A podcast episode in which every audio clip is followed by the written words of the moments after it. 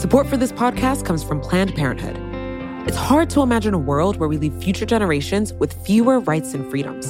Since the Supreme Court's decision to overturn Roe v. Wade, politicians in nearly every state have introduced bills aimed at blocking people from getting the essential sexual and reproductive care they need, including abortion. Planned Parenthood believes everyone deserves access to care. And with supporters like you, they can reclaim our rights and protect and expand access to abortion care. Visit plannedparenthood.org/future to learn more and support their cause.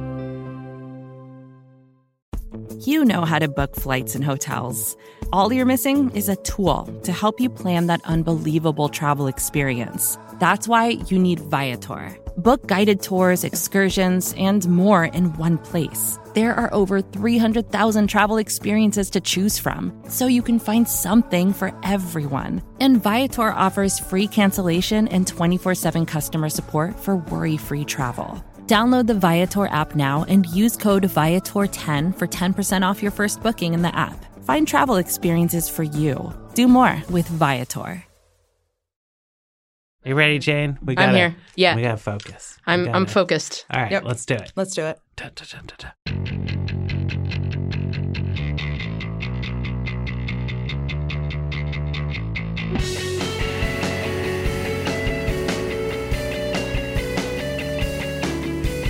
Hello, welcome to another episode of the Weeds on the Vox Media Podcast Network. I'm Matthew Yglesias here with Jane Coaston, Dara Lind.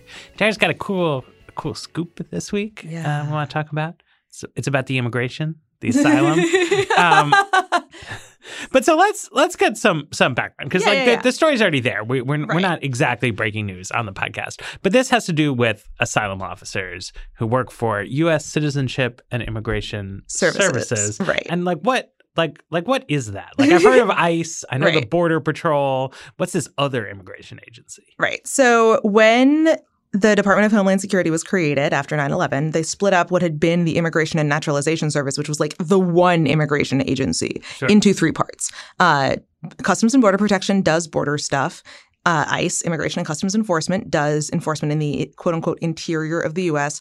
And everything regarding legal immigration or what is called immigration benefits, like getting an immigration status, right, Right. was U.S. Citizenship and Immigration Services. So if you are, for instance, applying for permanent residency, you Yeah, deal with. US UCIS and you go to their offices to do the biometrics appointments, which involve fingerprinting, and then you go to Virginia and someone interviews you and asks and ask you really personal questions. Sorry, J- they- Jane is coming from the perspective of having done this for her spouse. Yes. So marriage for, marriage applications are their own kind of Yes, yes.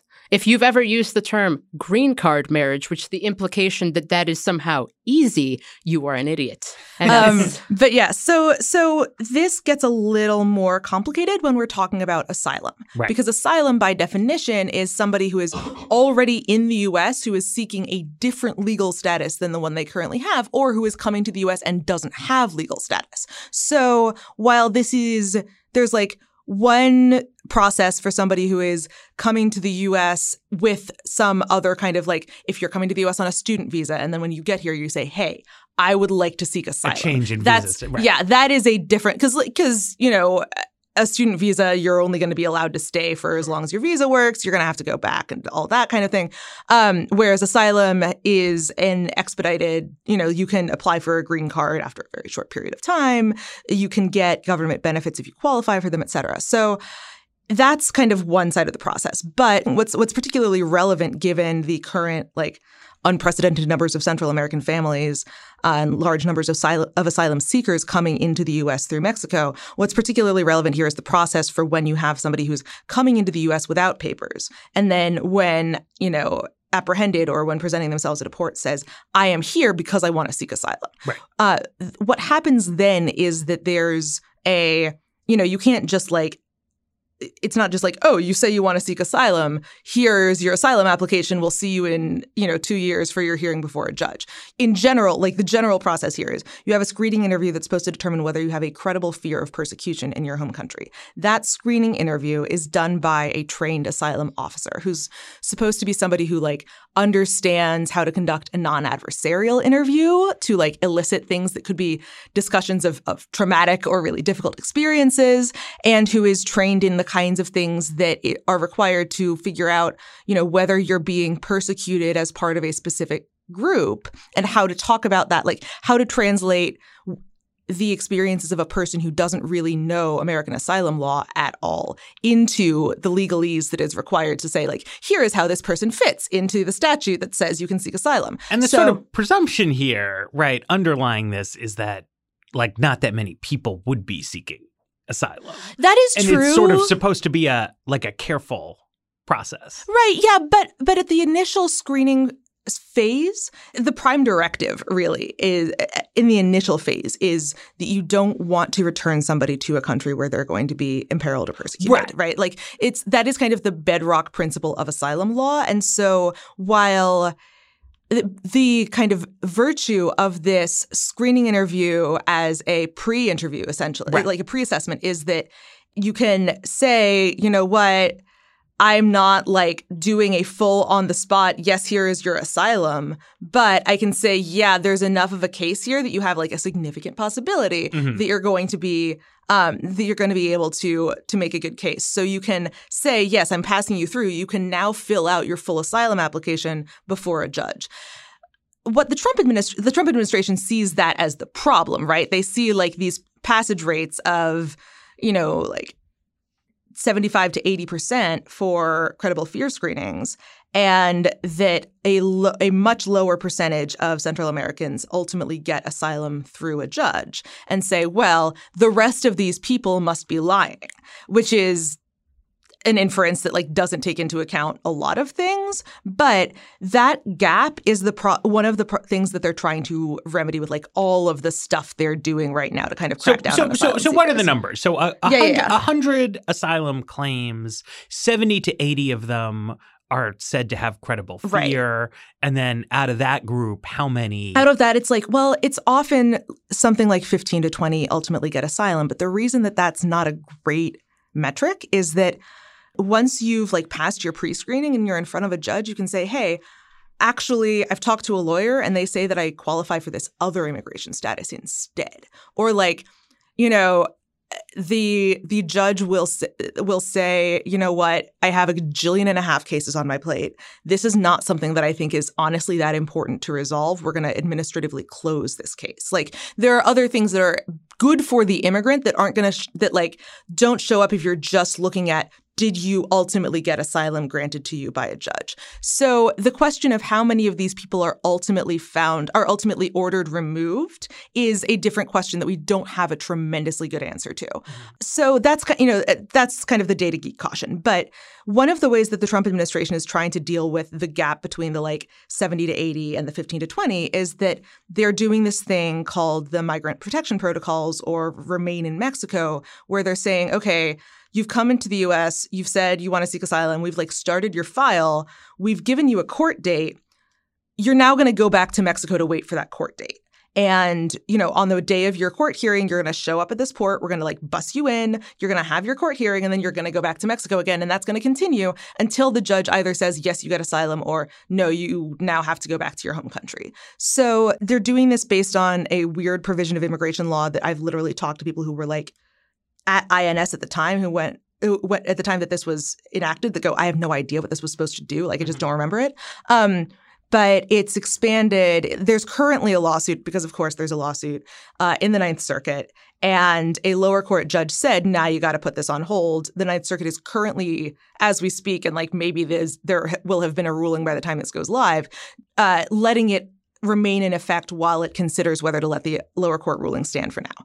Anyway, um, you may have noticed that like the kind of wait process doesn't involve the hey, do you the kind of typical asylum pre-screening, right? People are actually automatically s- uh, presumed to be able to make asylum claims. They're just skipped right to the judge phase. But that's because they're being sent back to Mexico in the meantime. The role that asylum officers play in this MPP thing is if somebody volunteers to a border agent, hey, I'm worried about going back to Mexico, please don't send me there, then they get a pre screening or a screening with an asylum officer to determine whether they are more likely than not to be, to be persecuted if they're sent back to Mexico. It's a different standard from credible fear, it's a much higher standard. Uh, it's something that asylum officers aren't used to.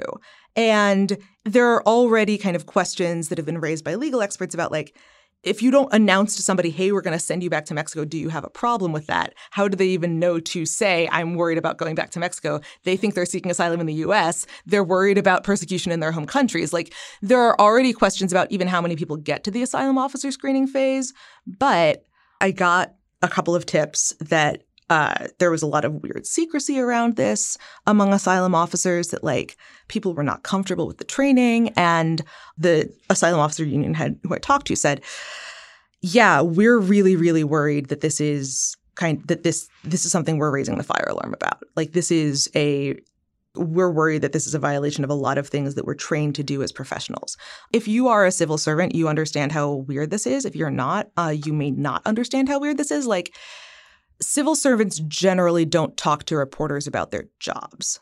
Asylum officers, in particular, just don't have much of a public face. They're really like, they are really, really leery. And there's, you know, a lot of internal pressure not to like, I, I found out through back channels last year when I got a, you know, kind of an interim, here's what you're supposed to do in the meantime while we figure out what this is ultimately going to look like and posted that memo that like there was a lot of, oh my gosh, who sent that memo to that reporter going around. Um, so it's, you know, this is not a, a zero risk thing, but I had several asylum officers talk to me kind of as, you know, in their function as union members saying it is a labor concern for us that we're not being allowed to do our jobs.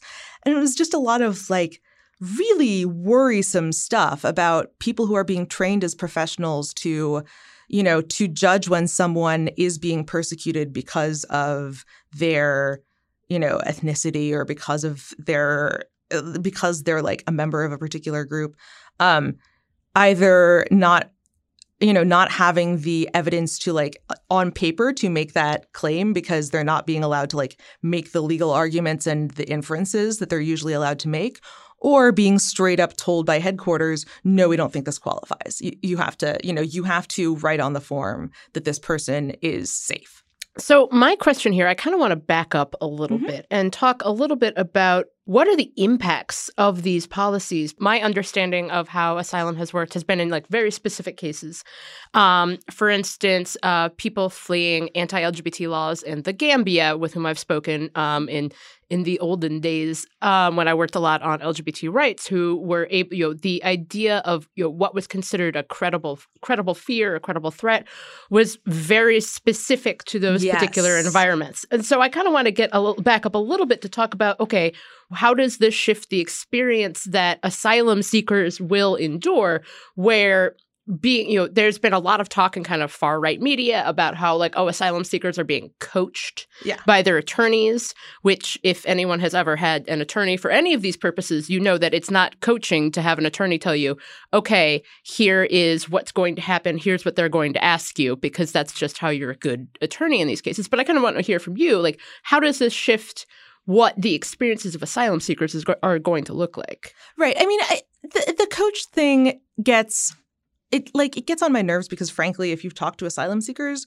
um, they don't have as much understanding of what asylum is right. as you would as like as coaching like i've talked to people who were seeking asylum who thought that because they had relatives in the us they were going to get asylum. Like that is not at all how it works.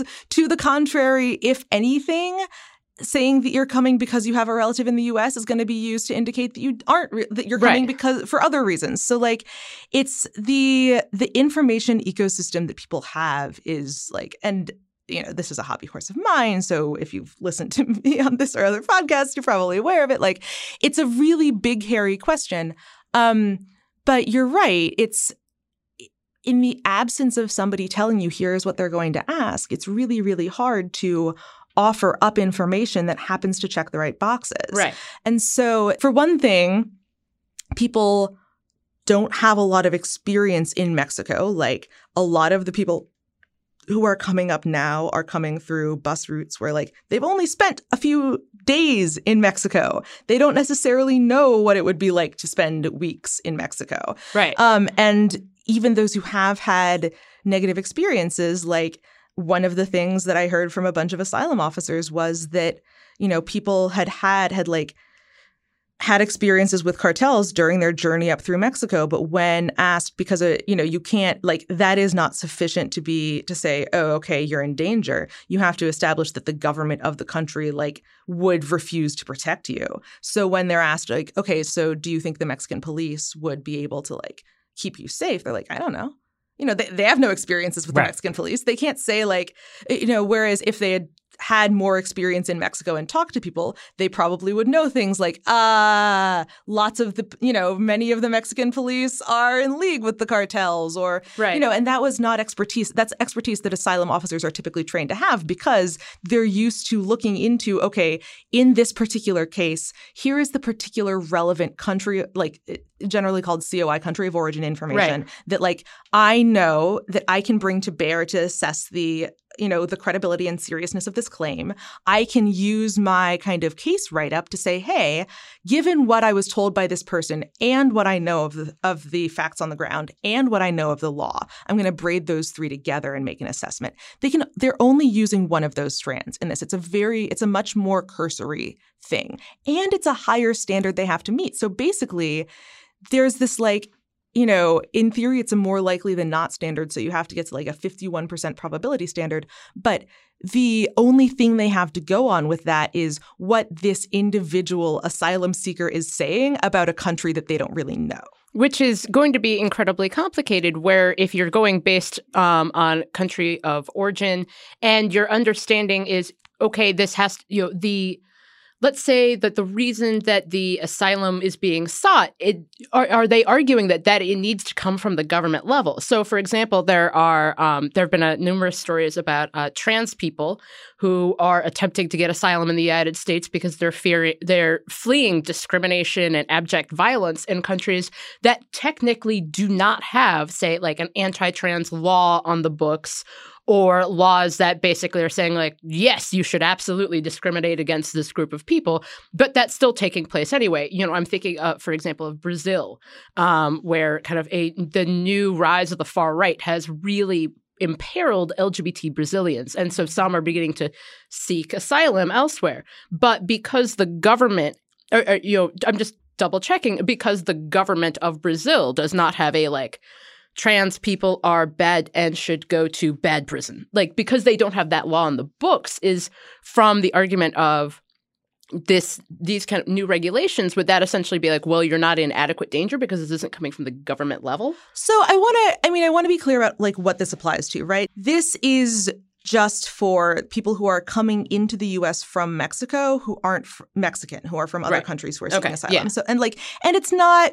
This isn't It's not like applying to use Mexico as a waiting room. Well, it, like it- I mean, sub it- policy. It, it, right, like it, it is, but it's only for some people, right. And it's not. It's still not clear how exactly they're they're picking who is getting sent back to wait in Mexico and who isn't. It's not for everybody. In theory, the Mexican government is like doesn't want everybody getting sent back, and it Right. Can't. it Can't, they can't be sent back without the consent of the Mexican government because otherwise they'd just be waiting on bridges. So like we're currently dealing with hundreds a week. It's it probably would increase if it were allowed to expand along the entire border, but like it's limited. It's just not we don't know if it's targeted. But that aside, like yeah, there there are really complicated questions here of what um, you know, what it looks like for a government to be unwilling or unable is the legal term to Right. protect somebody. There are also really complicated questions about non-state persecution, which like, you know, we've I, I think we've gone into here in the past. Like a lot of these are claims about, you know, cartels or gangs or other non-state actors that have a lot of power. And there are really complicated issues in asylum law of when that counts as persecution and when it doesn't. So like it's yeah, these are not super easy claims to assess, um, but they're being you know, eh, eh, trying to assess them in like a 40 minute interview where you aren't allowed to bring things you know to bear is like a really, it's a really big question. And the other part of this is even when people think that they are dealing with someone who's made a persuasive case, like in some cases, they're getting told by, you know, every, in theory, every screening interview is reviewed by a supervisor. In practice, like not everything the supervisor isn't like standing there on the spot doing a review, but like that's standard practice. For this, yes, the, the the supervisor is like right there doing kind of a spot check before the decision is finalized, but I was also hearing these stories of like headquarters nebulously sending back these reports saying we don't think this rises to the standard. You can't say that this person passes the screening. And like getting into specifics about like well the they said that they were kidnapped by the cartels but the cartels didn't name the group that you said they were being persecuted on behalf of and therefore that doesn't count. Like yeah, that's that's so, a weird difference between like kind of a indi- individualized experience of persecution versus a group experience of dis- of persecution, and that's ooh, that's complicated. Right. Well, here let, us take a break here because then I then I want to get into some of the the legal relevance. Yeah, yeah, yeah. Support for the Weeds comes from Not Another Politics podcast from the Harris School of Public Policy. With the constant news cycle, there's a lot of noise out there. Opinions are plastered all over social media, pundits are throwing out hot takes without any sort of context, and it's only getting worse as we dive farther into election season. We know that if you're listening to us at The Weeds, you're looking to cut through all this. And if you like this show, you might like Not Another Politics podcast. Not Another Politics podcast is produced by the University of Chicago Harris School of Public Policy. They want to take a research and data approach to analyzing hot button issues and offer perspectives that go beyond the headlines.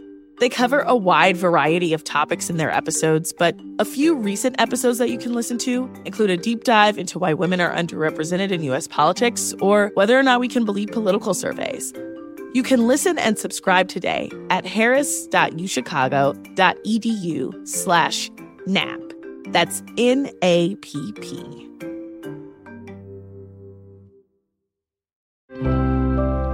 Support for this podcast comes from Planned Parenthood.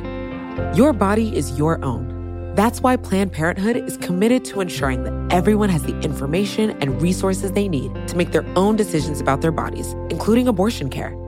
Today, lawmakers who oppose abortion are challenging Planned Parenthood. Affordable, high quality basic health care for more than 2 million people is at stake. Planned Parenthood believes that health care is a basic human right.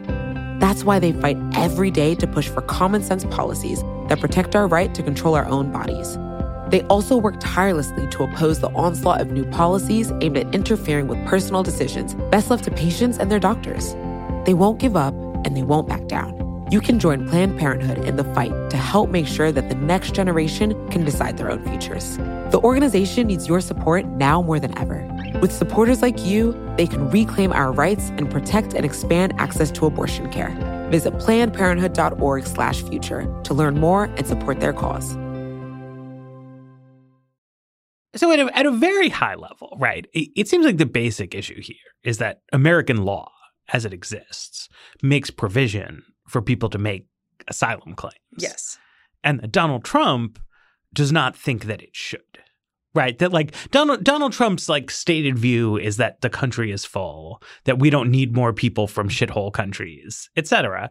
And it's not at all uncommon to have an incumbent president who wants American public policy to be something other than yes. what the legal status quo is. I would also note, though, um, just to chime in, that from the you know Im- immigration restrictionist side, mm-hmm. they've there's been a lot of criticism of even that because while simultaneously arguing that the country is full, there's been an expand an expansion argued of H-1B visas. Sure. And so, you know, full is a real relative term. H, these are H2, right. But, but I mean, just to say... H-2Bs. H-2Bs. Ah, but just to say, like, this is a, a, a, very banal thing that happens in American politics yes, right. is you have a president who has strong feelings about public policy, but what the law says is different from what he wants the law to say. This happened to Barack Obama all the time happened to George W. Bush all the time. It's just how our constitutional system works. Then what a president in that situation typically does is they both like try to persuade Congress but they also try to like they like pore over the US code and they like try to come up with what can we do? Right. And so you come up with some stuff and then you get sued on the other side. Mhm. And, you know, we've seen this. Yes, from, that is. This is basically Matt has just given us the 2019 version of how a bill becomes a law. Right. It really is like the executive makes policy, the judicial branch approves the policy or fails to approve, or like ref- or enjoins the policy, and the legislative branch twiddles its thumbs. Right. And and this is where I mean I think this is very relevant because this whole remain in Mexico thing, right? This is basically who knows, Stephen Miller, somebody is trying to come up with a a, a loophole inside what he sees as a loophole in American law, which is that you get to hang out in the United Right. States for X years while you wait for your hearing. And, And during you- that two year period, anything could happen. Right. Right. And so, like, he doesn't like that. So, it would be better if you had to wait in Mexico. Right. Like if you abscond into Mexico and do not return to finish your asylum proceedings, that is like no skin off the US government's nose. Right. And, and just be, because, in particular, that like the policy makers, like, they don't care about whether or not people with valid asylum claims get in. Like, this is not a concern of theirs. But critically, it is a concern of the statute. right? And, and, and this is why the, the question of what the asylum officers say is happening is important, right? Because if you're a judge looking at this, right, when the Justice Department's lawyers show up, right, they're going to get asked a question like, isn't it all just like Yglesias laid out there that like the president's tweeting about how the country is full and so he's trying to deny valid asylum claims? And the DOJ lawyer's going to be like, no, no, no, no, no, no, no. That is And- a much more interesting uh, hearing than the hearing that actually happened in the Sure. Ninth Circuit. But you know, we, we- Also, slightly more informed about actual immigration law than the hearing that happened and we in the Ninth and we- we've had now Supreme Court rulings, right? That like tweets don't count right. and stuff like that. I mean, that. yes. it- so so so they'll come and say, no, no, look, guys, look. I don't care what was tweeted. We are really just trying to design a policy here that is going to. It's called the Migrant Protection Protocol. Protection's right not- there in not, the not wait in. Mexico. We are trying to make this work. We really want people with valid claims to have their claims made. We want everybody to be safe. Blah blah blah. So, like, an important piece of evidence on the other side is like, what do the asylum officers say is actually happening? So that is. I'm not sure that you understand just how deep into the weeds you've invited me to go on the uh, enshrinement of non-refoulement in U.S. asylum law. Um, because this what, about to what be the, the weeds actual, squared? What the we just the actual weeds? DOJ lawyers, not the DOJ lawyers in your head who are making much more interesting arguments, are arguing is that they don't technically have any legal obligation to make sure that people aren't going to be in danger in Mexico because what the statute says is that you cannot return somebody to their home country if they'd be if they'd be persecuted there. So as long as Mexico is giving them an assurance that they're not going to turn around and deport them back to Honduras, then they're that they've checked that box sufficiently. The argument that the ACLU is making at present is that there are minimal protections for like non-refoulement that are enshrined in regulation for like you should at least have an interview where there can be a lawyer there, right? There should be like a standard that is lower than the more likely than not standard, and that the you know that it they do in fact that the U.S. does in fact have an obligation to be doing something to make sure that people aren't unsafe in Mexico. Um, but like because this is a because the U.S.'s official position is this is something having any kind of screening interview where there's any possibility that you will be allowed to stay in the US and like probably detained, but allowed to stay in the US is something we are doing out of the goodness of our hearts. Okay, And so, their position that, is like, as long as we're not sending you to Guatemala, Yes. we in principle we can do whatever we want. Right. We could send you all to Tajikistan. Well, it's the, the, they're saying that they can they can send them back to wait in Mexico because the statute says they can, right? That like we're still allowing your asylum claim to go forward. Sure. It's fine. Which is basically the argument that I've had, you know, in kind of my previous conversations with DHS officials about this program. It's been like Yes, of course, there's going to be a gap between what asylum officers are used to and what we're doing here, because what we're doing is a it's a blank slate. Like we do not have to follow the existing regulations because this is a different thing.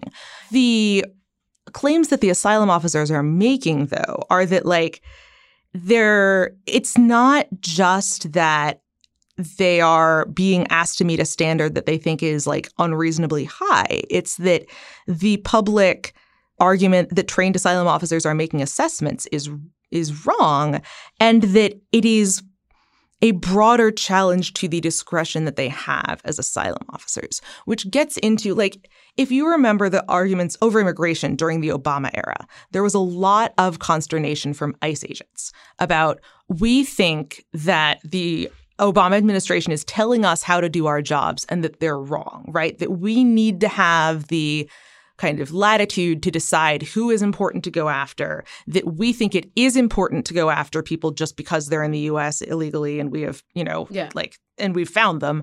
Um, and the the Obama administration is getting in the way of us doing our jobs by telling us we can't do that. There's something similar now happening on the asylum side with what the with what these asylum officers told me is like we are trained to be the people who make this assessment on behalf of the US government.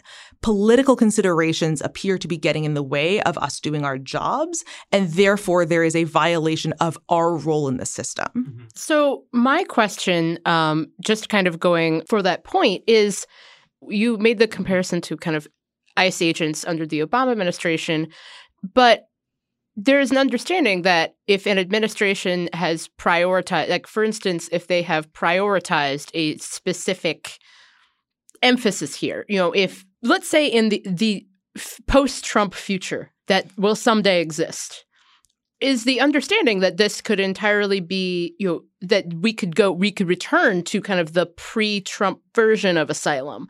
Or is you know how are how are admi- administrations the constant you know flows and changes of asylum the understandings of asylum law how are those likely to change if there were a future you know a hypothetical democratic president or someone else? You know how how would those relationships shift as a result of these changing administrations? Because it seems you know if i'm an asylum seeker and i'm basically you know if it's 2019 am i just going to be kicking it in northern mexico until hypothetically january 2021 and then giving this another shot I think the there there is a lot there about kind of the institutional cultures of various government agencies that I think is way more than we could tackle in even a season of podcasts. Um, but what I want to stress with the end of your question is like, again, people don't necessarily have a super nuanced understanding of what um, what the policy situation on the ground is. Like,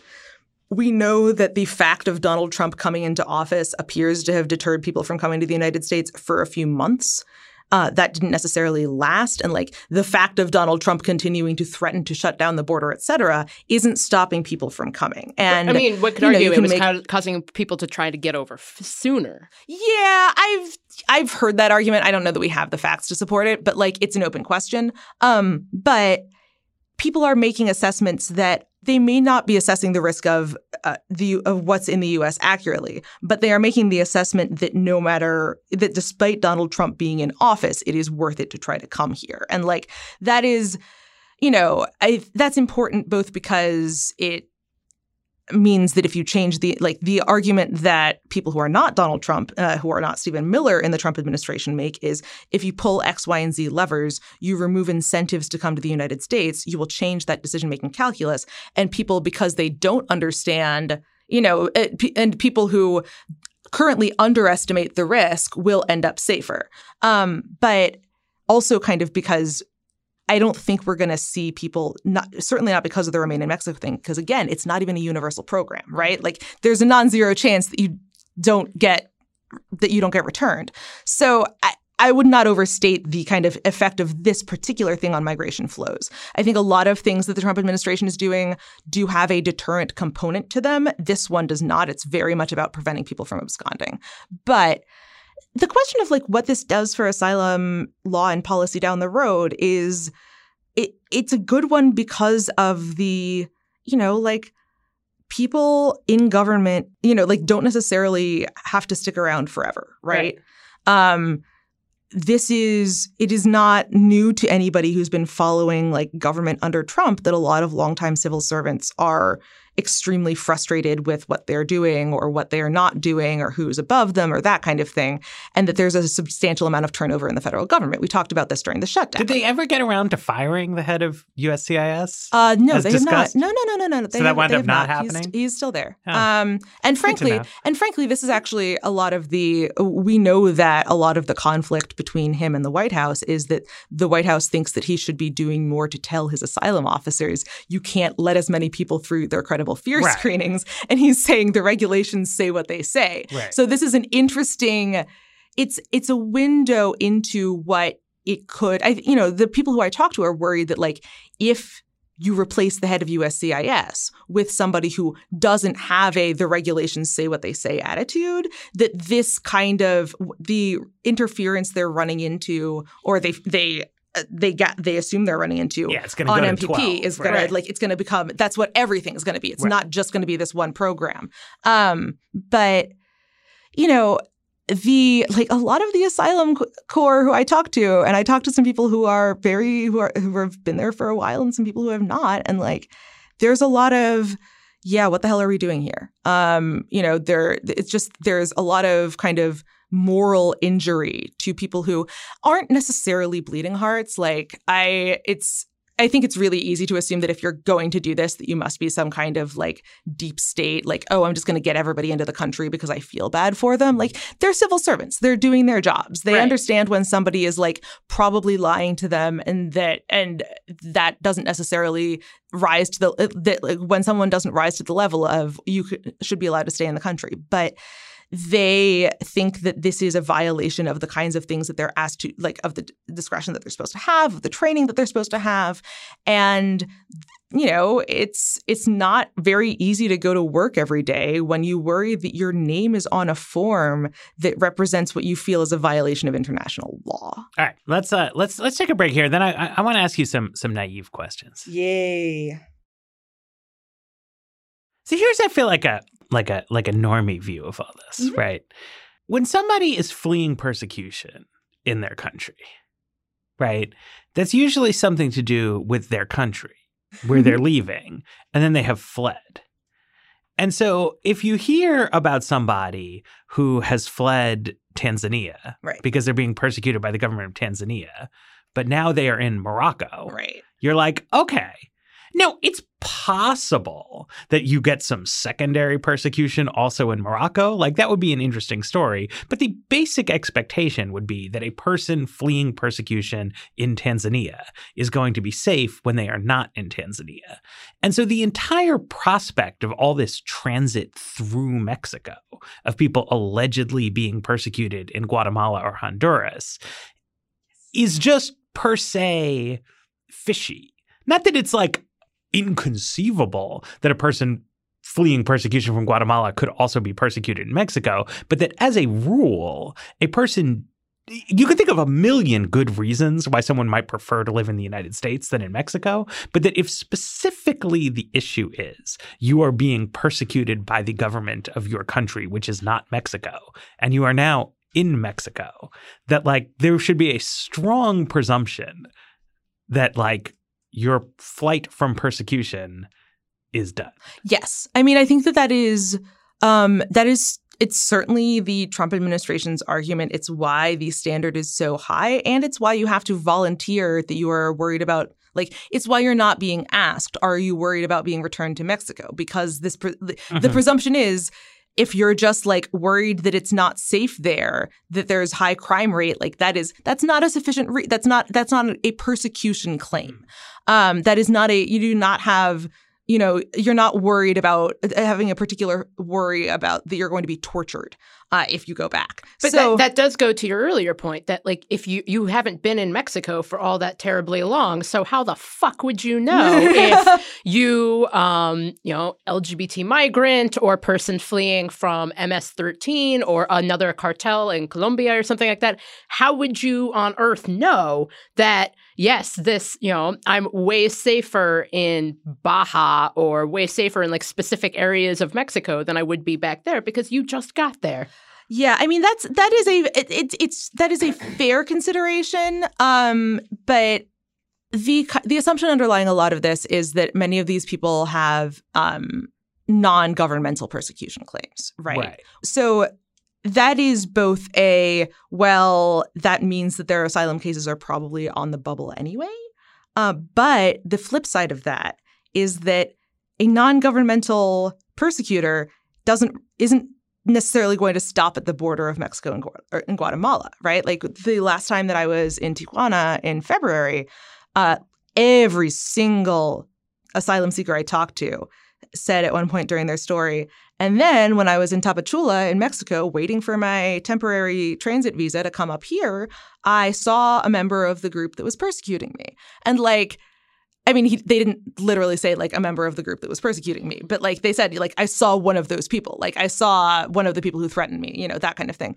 And yeah, when everyone is saying something like that, like by the fourth or fifth time, you start having something going off in your head, like this is an interesting consistency that also happens to answer a question of why isn't Mexico safe for you that maybe is a strategically beneficial thing to talk about that may or may not be true. But like, it is also true that there are such huge numbers of Central Americans going through Mexico right now. Sure. That like, it is not implausible No. that in a very large group of people, for exactly the same reasons that conservatives in the US are concerned about criminals and gang members sneaking through in these large groups, that people could be doing that in Mexico. So but by the that's same, kind of but by the same token, right, Dara? I mean, MS-13 and the Kaye whatever. Um, these these are active in the United States, right? Like if you have been like targeted for death by MS-13 in some incredibly specific way, it's not like going to Long Island or Northern Virginia is going to offer you incredibly safe haven I think from. MS-13 is not as well. the The U.S. branches of MS-13 aren't even as well coordinated with each other as all that. Much Right. less with the Salvadoran MS-13. But also, there's the understanding that, like, you know, the police department of Fairfax, Virginia, is not working hand in glove with MS-13. Yeah, I mean, hypothetically. this seems very fuzzy, a very fuzzy continuum to just. I feel like that's general, just immigration policy. Well, no, wait, but I mean, just the general point that like the standard of living in the United States is higher than the standard of living in Mexico, which in turn is higher than the standard of living in Guatemala. Like there are Yeah, a no, number of good reasons to want to make these northern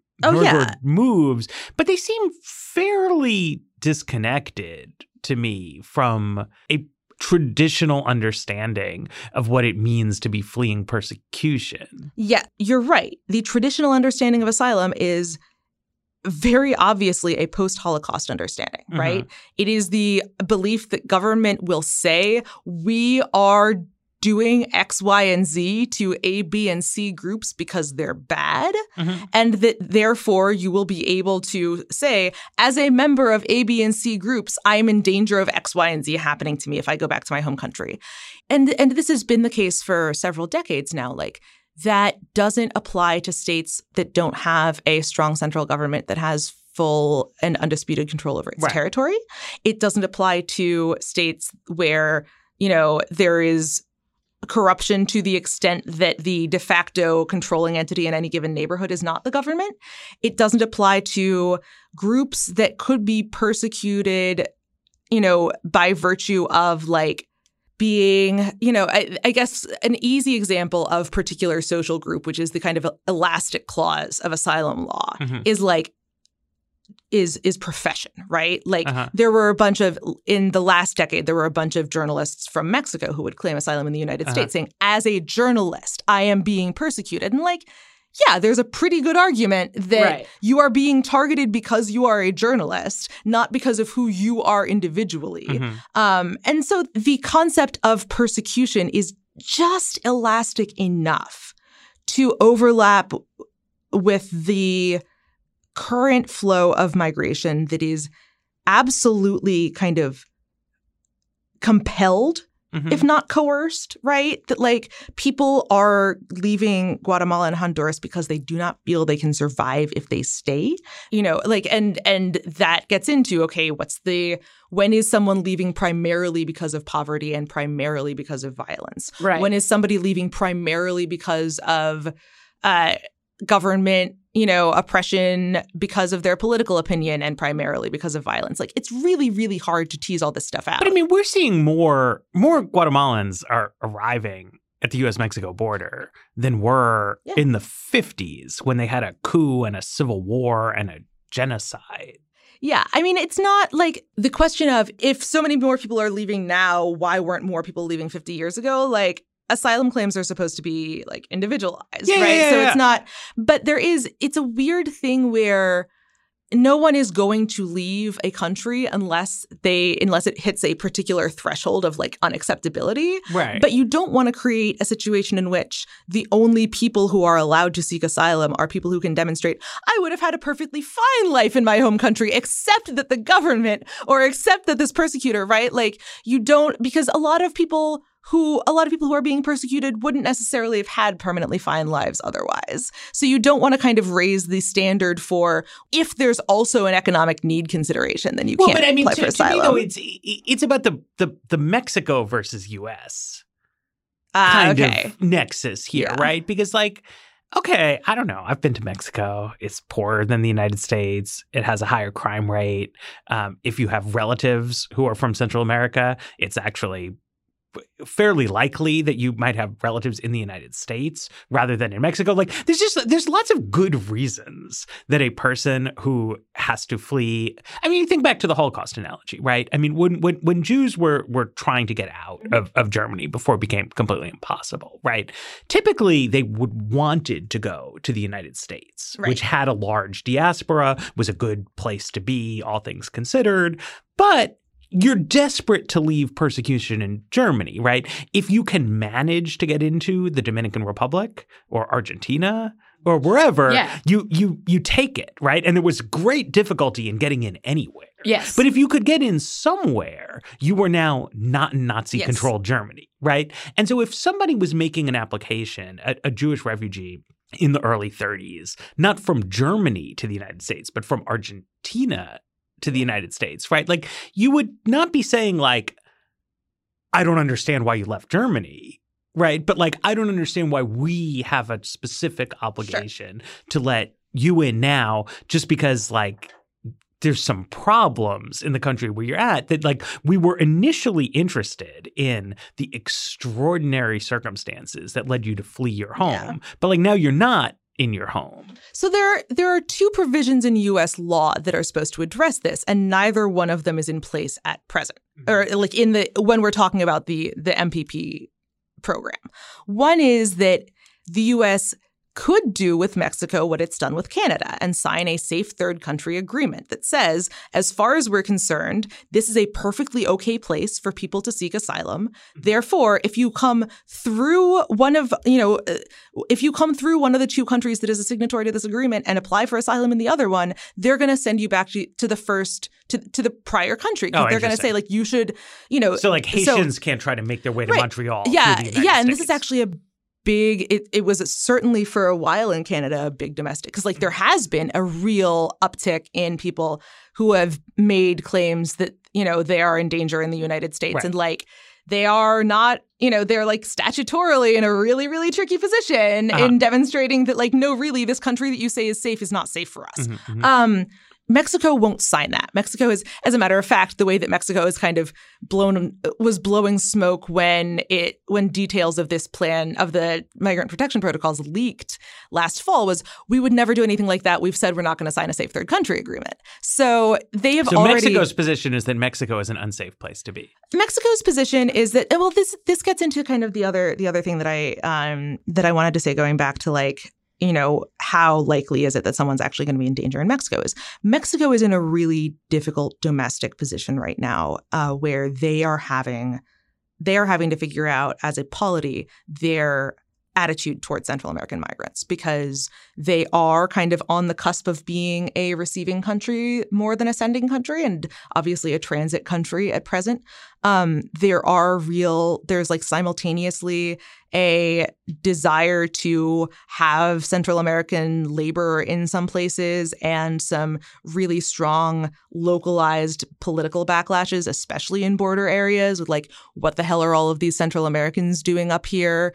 Uh, there are racial politics involved. It is not a coincidence that there's a lot more hostility in the less indigenous northern parts of Mexico towards Central Americans than in the more indigenous southern parts. So it's really there is a good argument that like Mexico doesn't necessarily want all of central like you know whatever population of uh, whatever percentage of the population of Guatemala and Honduras is currently leaving like doesn't want necessarily want all of them in Mexico, just wherever. It does kind of want to be able to recruit them to like southern Mexico, uh-huh. uh, or you know, to to rather like it wants to be able to like develop southern Mexico so that they could stay there. It wants to be able to have them in specific places in the north, um, but it's still trying to figure out how to do that. Right? It doesn't necessarily have the kind of state capacity, and so you know, the Mexican government under Andres Manuel López Obrador has kind of vacillated between we're going to give everybody visas because it's we want them to be safe. We're going to round everybody up and keep them from going any further north because we don't want them going to the United States. So it's like it's been really fraught and really weird. And so the question of whether being a Central American migrant in Mexico makes you a targeted and persecuted group is kind of an open one. And that's something that, you know, eh, something that the I don't, I'm not even sure if it made it into the piece, but like a couple of the asylum officers I talked to brought up is like, we are, by virtue of sending these people back to a country where we know there is like a lot of anti migrant sentiment, where police officers will sometimes, like, there have been a couple of reports of police officers like arresting uh, LGBT migrants in Tijuana and like, you know, keeping them in jail and abusing them, where we know where criminals will target migrants because they don't have leverage and they know the police won't necessarily protect them. Like there is an argument that by sending more of these people into this country, the US is helping to create a particular social group that in theory should qualify for asylum. And like that is an argument that is not obviously legit on its face. You would want to like have it vetted through some kind of policymaking process, but it's it's definitely part of the concern that asylum officers are thinking about is like, given what we know about Mexico right now, can we really say that just by virtue of being a Central American migrant who is not allowed to leave the country of Mexico, that we're not going to let send people back to persecution? Yeah, that's I, am really struck by the difference between kind of the in, like individual experiences of persecution versus group experiences of persecution, and how those group experiences of per- persecution can meld and change. And but I, I want to get back like this idea of asylum seeking is still, and you brought up the point that this is largely a remnant of you know Holocaust survivors, and so you know, I'm thinking about specific groups like, for instance, like Jehovah's Witnesses in Russia, or there there are specific groups experiencing those specific forms of persecution in countries around the world. But then, you know, you get to that the the question of like, does it have to be America? Does it have to be like, what is it here? And how would, mm-hmm. and then you know, you're asking asylum officers to answer these questions when policy and Congress seem unable to, and that seems bad.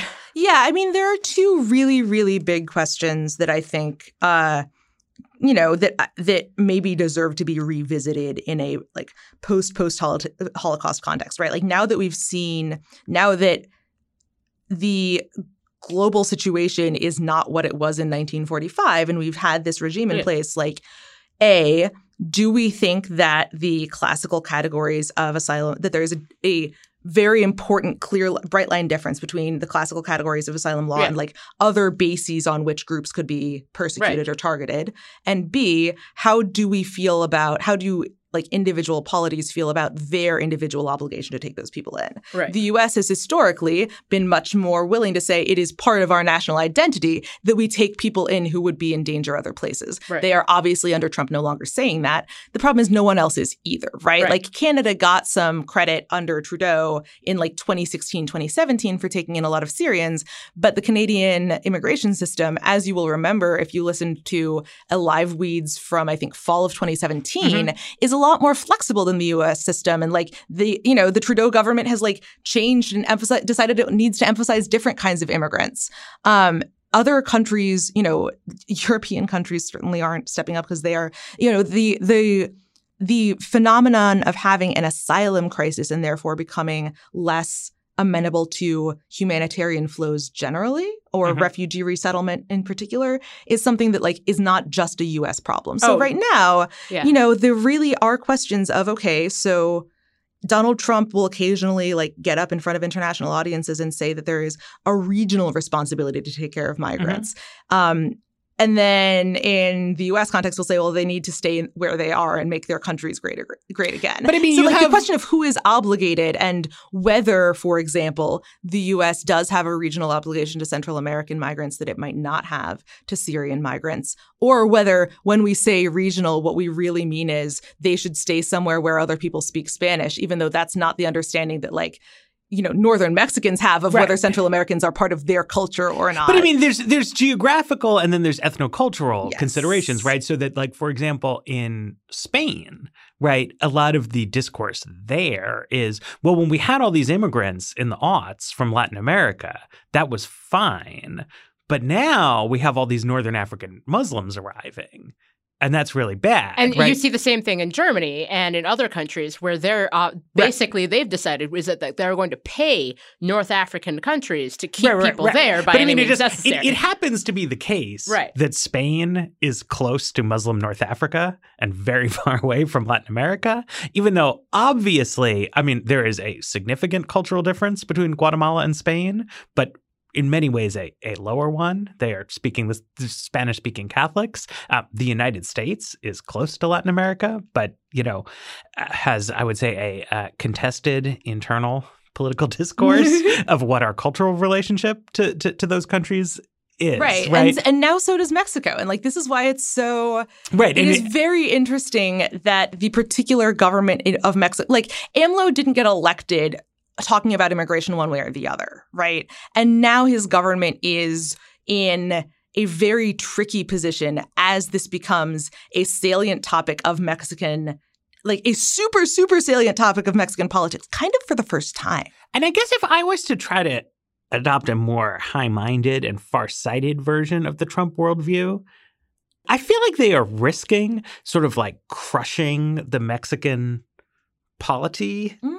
In a way that is going to produce a, from their point of view, much worse migration Yeah. situation here. And I would, I mean, if if you're trying to think about the demographics of the United States and Latin America and the 50 year trajectory of this whole thing, right? Like making Mexico not be a failed state seems like should be like a high priority, right? And creating a situation where they're being like crushed by population flows in both directions as the US tries to like repel people back into there seems uh, suboptimal. I don't know. Like I I feel like you want to like actually try to like really work this out on a government to government level in some way that's going to be the, the, something that the Mexicans can actually do. Right. I mean, I, I feel like this is this is kind of the conclusion that we come to on every Weeds episode about this like this kind of regional issue is like, you know, I've I've kind of heard something similar on the, on the failed state concern with regard to the Central American countries people are leaving. Like, if we allow all these large numbers of people to leave and our our response to that crisis is well they can just stay in the US instead what does that do to the long-term trajectory of those Oh. countries and hmm. like there is a kind of blunt and not super uh, knowledgeable about how law works Trumpian version of that argument which is you should stop people from leaving Yeah. and there's a better version of that argument, which like means okay, so we stop people from coming, but we also invest more in foreign aid, right? Like we do more things to help build up an actual, you know, to address the problems that are making people feel they need to leave. Um, or we work more with Mexico on a humanitarian basis to like expand their refugee, you know, their refugee and asylum system. We like make sure that they are uh, we expand their state capacity so that instead of vacillating between crackdowns and no crackdowns, they're doing more to actually, you know, entice people to come to the places where they want migrants to come, et cetera, et cetera. Yeah, like there's a version of that that treats this as a regional policy issue uh, rather than a, as long as they're not in US territory, then we're A OK. But like that's the entire premise of the MPP right. program is like the important thing is that they not be on US soil. All right. Well, the important thing is that you keep listening to our podcasts uh, out there. So uh, thanks, thanks to everybody uh, for listening. Thanks, uh, Dara and Jane, and as always to our producer uh, Jeff Geld. And uh, the Weeds will return on Tuesday.